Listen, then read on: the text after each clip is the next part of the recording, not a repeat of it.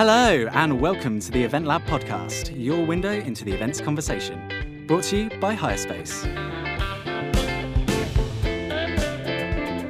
This episode, Will Swannell, co founder and chief executive of Hirespace, is on to talk to us about live availability, a new system for booking events. I was talking to someone who runs a big events agency the other day, and they were saying that, you know, for their whole life, that's been the holy grail because so much time is wasted.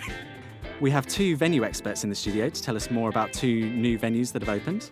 the views from a venue where it's sort of between like the 8th and 15th floor. I, I've always personally kind of preferred them to your skyscraper views. You feel more amongst it in terms of rather than just looking down on everything. But first, Richard feeds back on the Square Meal exhibition. Hotels are turning to event professionals to design their event spaces. And we hear all about the theft of a solid gold toilet. All that and more as Charlotte Gentry, Richard Groves, and Ed Poland sit down for the News Digest. Evening, everyone. Evening, Ed. Delighted to see Richard Groves back I know, in the hot term of seat. the Potters. It's been a while. It has been a long time. What have you been doing all summer? I've been on Cool stuff, fun stuff. holiday and um, lots of uh, music events, and I went to Feastival, which was amazing. It's been a really good summer. What's but lots Feastival? of holidays as well.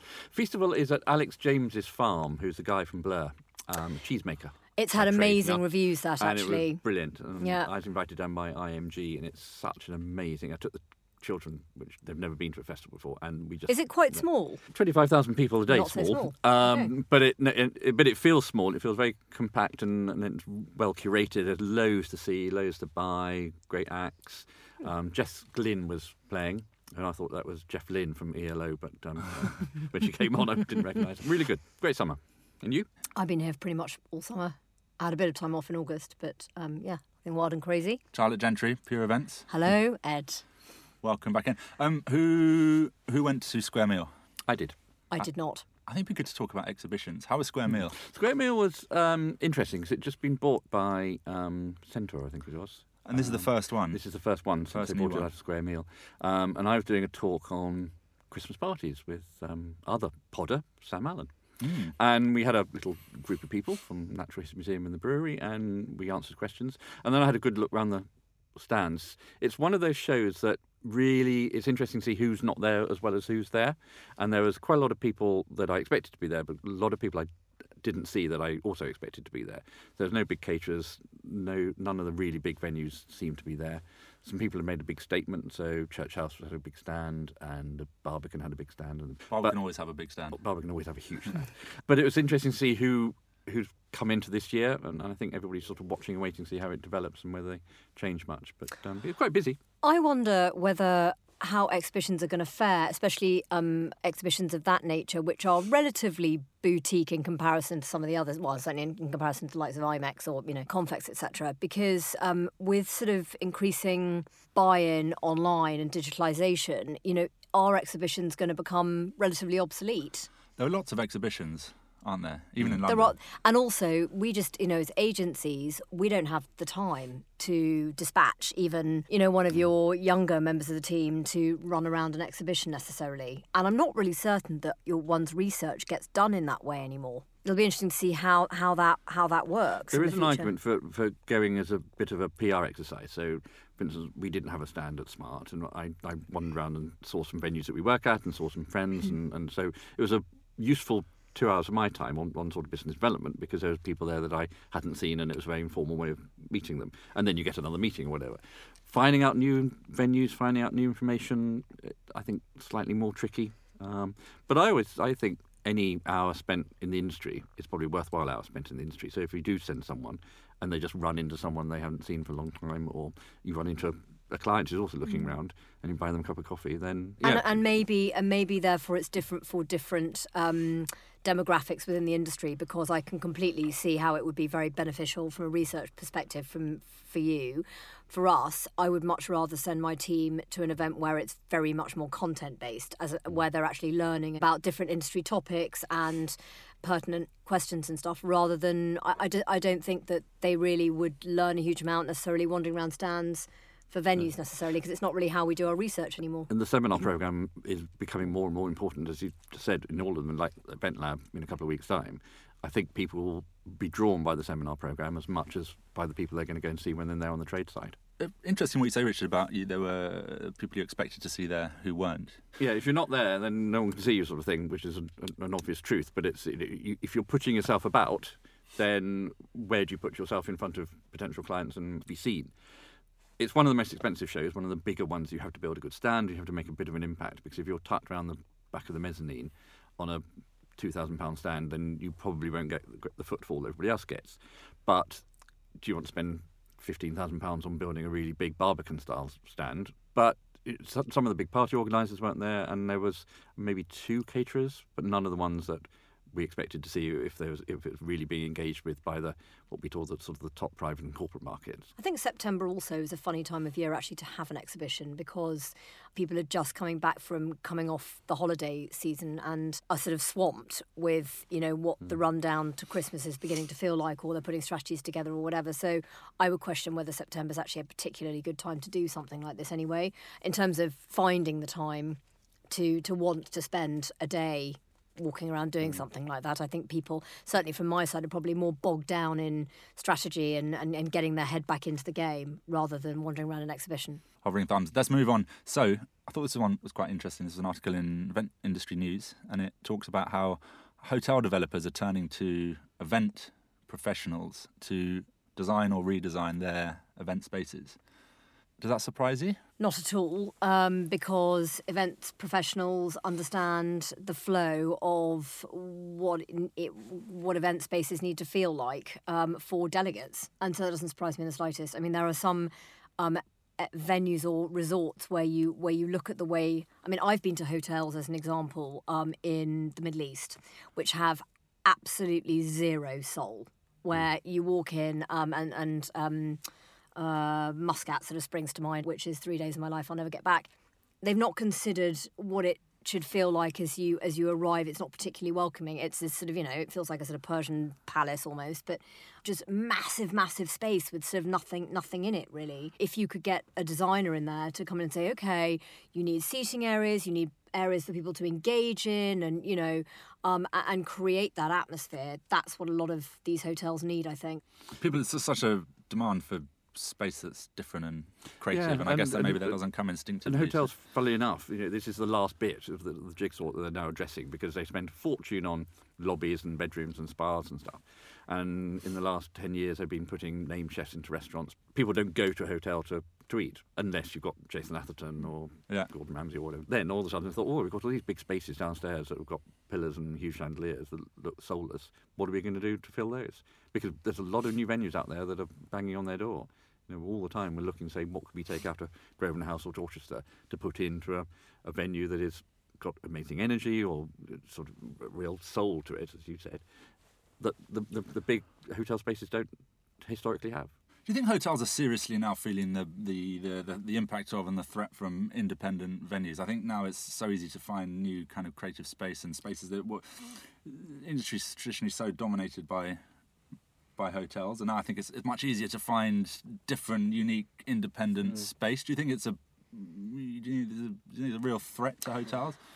I think it's a challenge if you're looking for space for big groups with accommodation. So if we're talking about hoteliers, you know, even if you looked at sort of design hotels or whatever, those types of hotels, they'll only ever give you probably maximum somewhere between 30 to 50 bedrooms. And if you've got, you know, a 200 person conference or whatever, you are going to a hotel that's got 500 bedrooms because you, they won't give you an allocation yeah. of more than, you know, a certain amount. So, um, and those very big hotels just don't, they haven't invested in, in, in that, whatever it is that creates that ambience. They just don't really invest in it very well.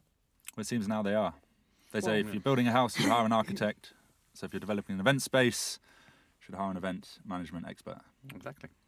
Great. I know what you know. Maybe I'm going to be forming myself out, as offering myself, offering my services. Become a hotel hotel consultant. You know, in terms of like you know designing and you know. That'd be really fun. What would be, be your, really great fun? What would be your you cannot live without this feature? To me, the two fundamentals in any venue are lighting and music.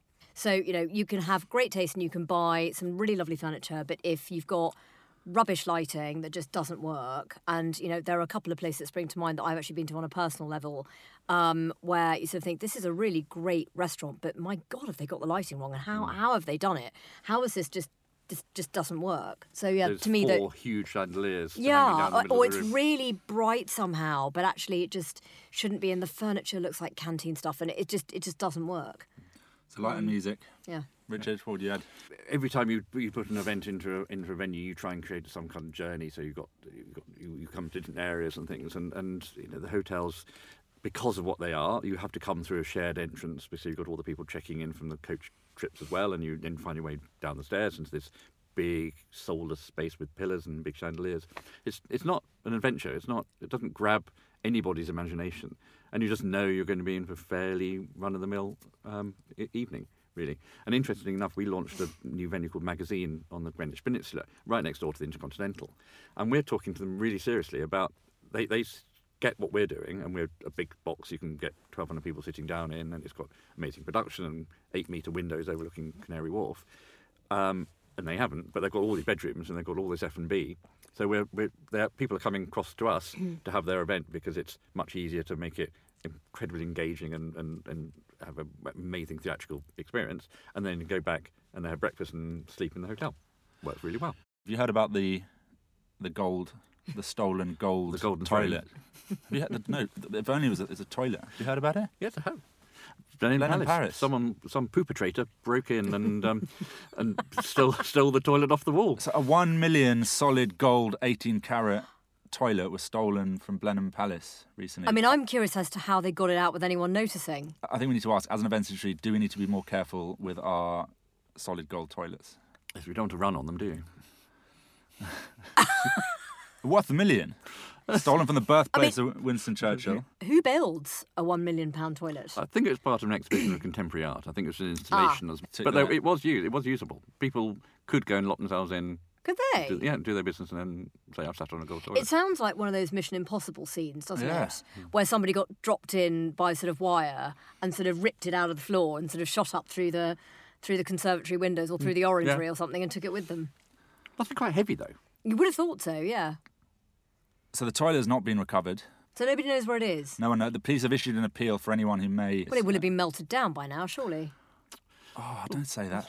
Well, no. I mean, you've got a million pound worth of gold sitting, um, you know, designed But by you wouldn't Mr. be able Crapper. You know, surely it would be now sort of in coins. You wouldn't would be able think. to shift it, would you? Because people would expect to see it. Yeah. Well, I think it's our duty on behalf of brilliant UK venue to extend the appeal. So, any listeners, if you have seen the solid gold toilet, get in touch. Eventlab at hirespace.com, or maybe just the police. as they say, the police have nothing to go on. His uh, event planner has asked this question. Charlotte, I think this will be a great one for you. Quite simple. He says, two part question. He says, when you're planning a big event, what are the very first things that you think about? What are the very first things? And secondly, since it's slightly more wide about this one, what are the things that are really, really easy to forget? Going back to the loos, um, one of the first things that actually I think about are the cloakroom facilities and the, and the toilets, um, because the cloakroom is the first thing people um, notice as they come in because it's their first experience and it's the last thing they remember as they leave. So then you're in the venue. So is the venue always the f- is the venue the first thing you think about? Finding the venue.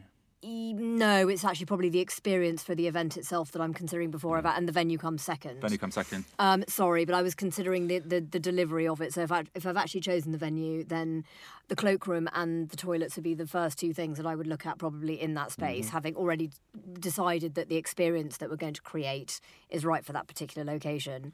Um, and things that people often forget are actually things like the load-in facilities and the access points, because it's the things that are seem like you know second nature that you would just you actually forget other things that go horribly horribly wrong. Yeah, loading is one, isn't it? You just Yeah, I mean- Yeah. so you just assume you can load get stuff in and out. exactly. It's the logistics. It's all. It's you the get boring very stuff, basically. About, yeah, exactly. it's the boring stuff that you just don't Sell the dream, about. but someone's got to yeah, actually. yeah, yeah, So number one, Turn up first dream. sell the dream, yeah. then find a venue, That actually delivers on the boring stuff. and then worry about loading. yeah. Simple. We've got two months now for all events professionals listening, going into the busiest two months of the year where there's events every night and planning and going out and Richard, what are you doing to make sure you stay healthy and stay on top of your game during this? Well, actually, my diet is not brilliant in November and December. I tend to live on espresso coffee, mince pies, and satsumas. Well, satsumas are pretty healthy. yeah, I mean, I get my vitamin C and I get my sugar rush, and, and the caffeine keeps me awake. Yeah. But I don't drink alcohol during December because I'm working, so uh, that helps. That's a good tip. Don't drink satsumas. Charlotte? Try and take some exercise every day, um, which is you know quite important. I think gets the you know gets the pheromones going, gets the whatever it is endorphins moving, makes you happy, cheerful, energetic. And enjoy it. Yeah, exactly. Great. Good to see you, Ed. Good to see you guys. Thank you very much. See you next time. Bye, Charlotte. Bye. Thanks for that, Ed. If you have any questions you'd like to submit to the News Digest or you'd like to get in contact with the show, you can email us at eventlab at hirespace.com. Coming up next, we have the other co founder of Hirespace, Will Swannell, to talk to us about live availability. Very lucky to be joined this week by uh, Will Swannell, uh, Chief Executive and co founder of Hirespace. You'll all be very used to hearing from Ed Poland, but you might not have heard from Will, the other co founder of Hirespace. So, hello, Will. Yeah, great to finally be on the pod. So, Will, you've come in today to talk to us about live availability. Um, now, not all of our listeners will know what live availability is. So live availability is the next big revolution uh, in the, the venue booking industry. At the moment, there's thousands, tens of thousands of venues booked around the UK each year, uh, and it's all done on a request basis. You'll call, you'll email, just to find out the dates. Live availability brings the venue's diary online, so it saves people saves people time um, and saves venues time as well. So, in, in, in what uh, way does it sort of um, facilitate for people booking a venue? How does it make it easier for them? What are the advantages? No, if you're a, if you're a busy events coordinator and you've got uh, you've got an event going on next week and you're you're trying to plan the venue for, for an event the month after, you don't want to spend your afternoon uh, chasing venues to find out if they're free on the 23rd of October. That's, you know, you, what, what you want is to click your fingers and to know exactly which venues Yeah. are free, so that you can get on doing your job and delivering a fantastic event. Yeah, I know. I, I have actually worked with quite a few clients that, that they really wish they could click those fingers and get that availability straight away. they, they, they always need it yesterday. yeah, yeah, yeah, exactly. For the venue side, what, what are their advantages? So for them, it, it, it saves them time, and it, it just means they're only working on leads that are that, that are going to work for them. So it cuts down on their workload. Exactly. You know, if you're if you're working in a venue and half your time is spent responding to responding to inquiries and saying, "Sorry, we're not free on the 10th of October.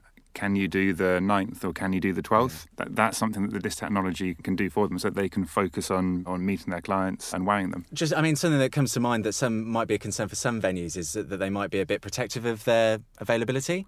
Of, yeah, of course. Is, uh, what, what would you say to a venue that that had these sort of concerns? So I mean, that, that, that that's something that we've really listened to venues on, um, and so the technology that, that we've developed will never say no. If someone inquires for the for the fifteenth of January, it'll never say no to the client. It'll say, "Sorry, that doesn't quite work, but can you do the fourteenth? Maybe you can do the following Tuesday." Uh, just to make sure that it's mimicking exactly what the best salesperson would uh, would do. Am I right in saying that this is uh, like a pretty new concept? Uh, it, it is. I mean, it, for for decades, it's you know it's been seen as the the holy grail. I was talking to someone who runs a big events agency the other day, and they were saying that you know for their whole life that's been the holy grail because so much time is wasted just just finding out that that simple information. But it's, it's it's only really this year that the technology has started to enter the market in a way that venues really really buy into, um, and that event bookers are starting to use. What sort of tech needs to be in place in order to have your availability live with Hirespace? So if you're a venue, it's uh, it's it's pretty simple. Uh, you just need to, to get in contact with us. Uh, you can email us at venues at hirespace.com and then we'll see if we're compatible with the software that you use to run your venue. If you're just running your venue from a Google Calendar or from an Excel sheet, then we can provide our own software for you. And it's as simple as that. The process takes 10 minutes. How secure is it? Like, how much control do the venues still have over their availability? Is it is it still very much in their hands? I mean, it's it's always always in the venue's hands. Uh, if, if someone forgets to, to enter a booking into the system and it shows it's available, it, it- doesn't necessarily mean that someone can can instant book that, that slot. It still means that the, the, the request will come in and then they can deal with it how they how they normally would. It just means that venues aren't spending time responding with the same template email saying, "Actually, sorry, we're not available on that date. Can you do this other one?" And clients aren't uh, reaching out to lots of venues that aren't available. So Well, that, that that's the worst thing about the, the you know the, the, the entire industry is that if you're a time poor event booker, you have to send your brief to 20, 30, 40, 50 venues just to make sure that you've got 10 that can actually accommodate it. And so, what kind of feedback have you had from the venues that have already signed up to this? Um, Uh, yeah, like feedback so far has been fantastic. Um, you know, we've had some had some real you know real success stories. Uh, like we had a like a big 90k Christmas party that, that came in the other day, and you know instead of it instead of the customer having to wait until the next day to find out if the uh, the venue was free, you know within seconds they either knew that it was, and they ended up confirming later that afternoon. And so obviously you know a venue can can turn turn around and confirm a, a ninety thousand pound piece of uh, piece of business in a few hours. You know they're they're incredibly yeah, happy. very big smile on the face. Yeah. Where would you see this technology and this system sort of taking us in, in sort of like a you know a couple of years or like five years time? Uh, so you know, it's it's really early days with this technology, and the venues which have you know, signed up to, to put their availability live with us, uh, you know, at the moment they're they're really reaping the benefits. Yeah. you know, they're they're seeing all this all this business because they've got instant response. Uh, but you know, as the rest of the industry catches up with those those forward thinking venues, you know, I see a, I see a time in you know in five ten years time where this is this is the norm, and you know, like so many other industries, it's not a case of chasing by email, but it's a case of having the information you need digitally at your fingertips as the norm. For event bookers, th- this is what people have been, been crying out for Yeah. for decades, and now now the technology exists to make it happen. It's a really exciting time for the industry. really exciting. Thank you so much, Will, for um, coming in and explaining it. I feel a lot wiser. I hope our listeners do as well, and look forward to the bookings that I make in the future being much much quicker. Thanks for having me on. Uh, thanks very much. And coming up next, I sit down with Nathan Marks for a bit of venue talk. Hello, Nathan, Hello. venue talk veteran, Yeah, it's been a while. the Scrooge McDuck of venue knowledge. Back in the studio. Scrooge McDuck of venue. knowledge. Yeah, I always picture you. How you work that one out? Yeah, it's uh, the, the all the gold coins that he jumps into is all the venue knowledge, and uh, you're you're the duck. Yeah, that's uh, yeah, that's that's that's bang on actually. You've got like a, a, a tasty, fresh venue for me. Literally went there for lunch today. Is the Hoxton Hotel in Southwark? Obviously not the first venue. They've got one in, in Hoxton. They've got one in Holborn, Bloomsbury sort of area. Uh, this one, as I mentioned, opened last week. Uh, absolutely beautiful venue. Anyone who's familiar with the Hoxton Hotel Group, uh, I'm, I'm sure you, you know what to expect, and it's to the same high standard as all the other venues in the portfolio. Um, so in terms of event space, uh, where we went for lunch today, absolutely beautiful restaurant in the in, on the ground floor uh, called Albie, uh, Riviera style food. That's what they were kind of going for with the menu. Uh, absolutely beautiful, lo- lovely lunch, um, bar area, obviously. Just for decorations they, they have in there is absolutely fantastic. Everything is so well thought through. A lot of a lot of plants in this venue, all o- all over the venue, to be honest. Uh, So nice. anybody who's into sort of uh, plants, I suppose. I Um, can't get enough. yeah, I, I can't either. I- I've got quite a few on my windowsill. None of them are quite as uh, luscious uh, and green as the ones they've got in the venue. Uh, never understood how they keep anything alive for more, Yeah, than, I- for more than six months. I get super jealous. I've, I've, I've been uh, like I've been slowly over the over the last few months been trying to get my flat more and more like a jungle. Yeah. Um, but it's sort of like a constant balance. Like some keep dying out, some keep. So I've got no idea how venues keep, manage to keep manage to keep them all looking pristine all the time. Yeah, well, I mean, uh, Joe, I, I would highly recommend going to get some inspiration for your uh, jungle living room. Then, in that case, uh, maybe maybe having a word with them, seeing how they do keep everything so luscious. The crown on the on the top of the venue, though, which hadn't actually opened yet when we went there, but we did have a bit of a walk around, and it, it is absolutely breathtaking. It's called the Seabird Restaurant. Uh, on the 14th floor of the venue, top floor, fits 200 people uh, for a standing reception. Uh, it's a seafood restaurant.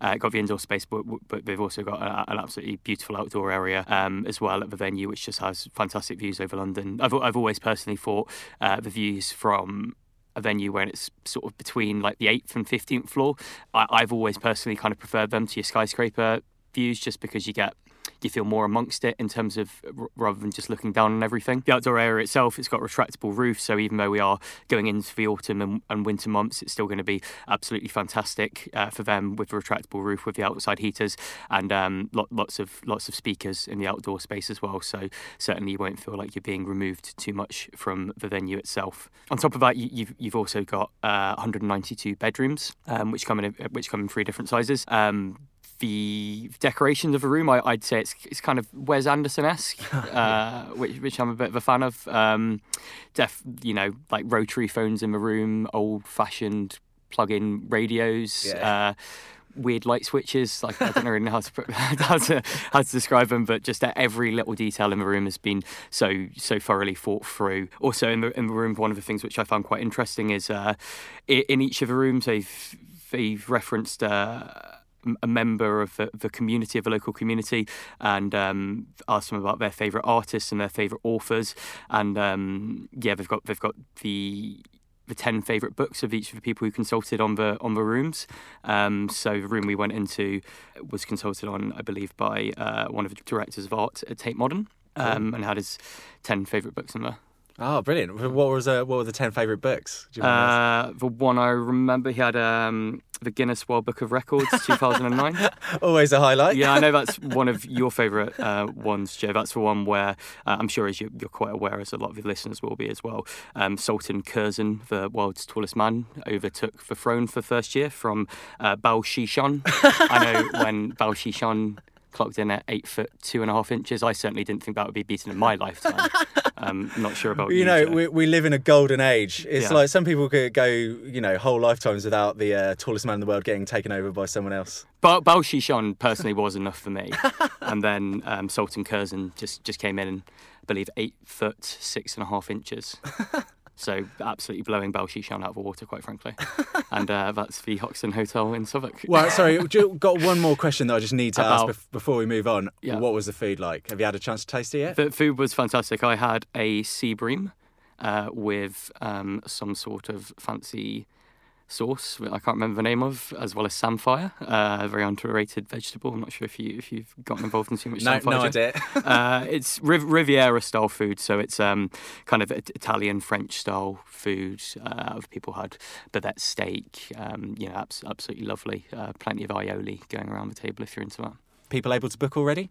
Yeah, the event spaces are, are, good and ready to go. They're taking inquiries. So if anybody's looking for somewhere for their Christmas party or, or maybe their summer party next year, as as, as I mentioned, the Seabird restaurant, although it has got a wonderful outdoor space, it would work well in any season, to be honest. Um, for, for a restaurant downstairs, it's got it's got the conferencing areas which which are present in all the Hoxton hotels as well, um, which they call the apartment, um, designed to look like an apartment where you've got bedroom, living room, kitchen, and uh, they do all inclusive sort of packages where you have access to the kitchen, which has snacks and coffee and stuff like that, and it's great for great for away days, and that's uh, that's open and uh, ready to go. Didn't actually see that at the hotel because there was a, a booking in there today, so that proves that it's ready. it's going to be busy. Brilliant. Fantastic. Yeah. Thanks very much for that, Nate. No worries at all, Joe. And um, I believe uh, you had something for me as well. I do, yeah. Um, I've gone for Blame Gloria. Uh, which is a, a, bar in the Adventure Bar group. Mm-hmm. You know, a lot of people talking about it's really exciting, and I actually got to go there and have try some of their cocktails and their drinks last night. Oh, so, oh wow! So, so we've, both, we've both been to our venues in the last twenty four hours. yeah, yeah, yeah. Fantastic. yeah, we stick with you. Yeah, we definitely definitely definitely uh, get out too much, not need to get out more. Yeah, I, I, think I saw a video of you actually standing on a table singing. Uh, what, what song was it you were singing at? Oh, I did. Uh, I did um, Elton John. Oh, I can't remember what was it. Elton yeah. John, uh, your song. Yeah. Oh, no, fantastic. Uh, very heavily encouraged and a big mistake. There well, are videos. This, this would maybe lead uh, listeners to believe that it's a karaoke bar. Well, in fact, it's it's actually not. There was uh, members of the public there. No, yeah, yeah, yeah, yeah. No, every, everyone, everyone was involved. There, there, was a there was a, a, couple that might have been on a first date that definitely weren't mm. enjoying it as much as the rest of the people in the yes. bar were enjoying it. But it was a really cool place, and it is really fun. It does kind of uh, lend itself to to like a wacky night last night uh, like that. So, uh, Blame Gloria takes its name from sort of like famous or infamous band groupie. They name a lot of their uh, spaces within the venue after famous uh, rock musicians that Gloria supposedly slept with. So there's like the Bowie room, Jimi Hendrix room. You sort of get the idea. Oh wow! but yeah, sort of like work, worked her way through, and uh, her legacy lives on in this bar. but yeah, it's um it's really cool space, um, really bright and colourful, done in sort of to go with the sort of groupie sort of 70s rock star sort of vibe. It's got a very 70s sort of feel to it in the decoration, and very bright and colourful, almost sort of like campy in places. And they mm. have like um sort of old sort of 90s esque sort of TV sets in there, sort of like that you watch. That they've got cameras that show you as you're partying, like back on the screens. Um, drinks and food were amazing. I mean, for food, it was sort of bar snacks, but bar snacks done very, very well. Like really nice burgers, endless chicken wings. Like Oh, wow. would, would have had your work cut out for you in a in Uh, a I chicken think, wing I think eating. I could have managed.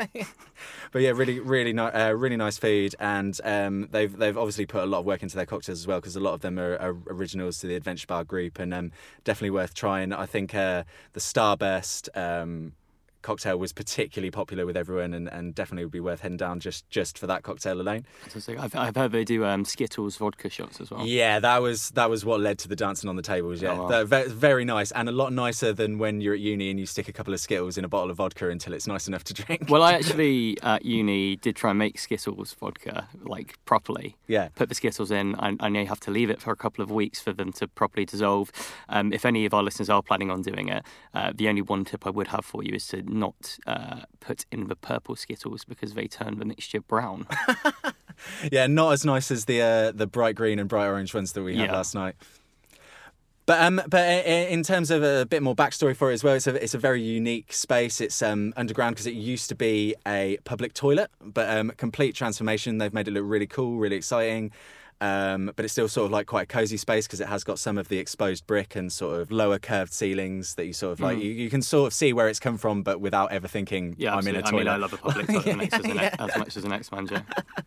So I'm already sold. Um, but yeah, but I mean, this this venue I think sort of perfect, mostly just for parties. Um, they can do a capacity of about uh, 250 standing, but they can segment off the smaller areas, and they do have like the couple of rooms that I mentioned before, named after the different artists. Um, and yeah, it's just a, a really good place to have fun. I definitely recommend it for Christmas parties. Um, uh, you know, anniversaries, birthdays, en- anything like that. Anything where you just sort of got like quite a fun group, and you and you want to sort of like kick back and and have a fun night. Amazing. Sounds sounds fantastic. I'll definitely be checking that one out then. Brilliant. Well, um, thanks again for coming on, Nathan. Uh, great to have your input again. No worries. Thank you, Joe, and thank you, Gloria, wherever you are.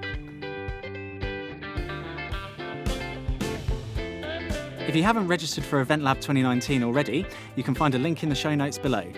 If you enjoy the show, make sure to rate us on iTunes and Stitcher or the podcasting app of your choice. You can follow all that we do on Twitter and Instagram using the handle eventlab underscore online. Thank you very much for listening.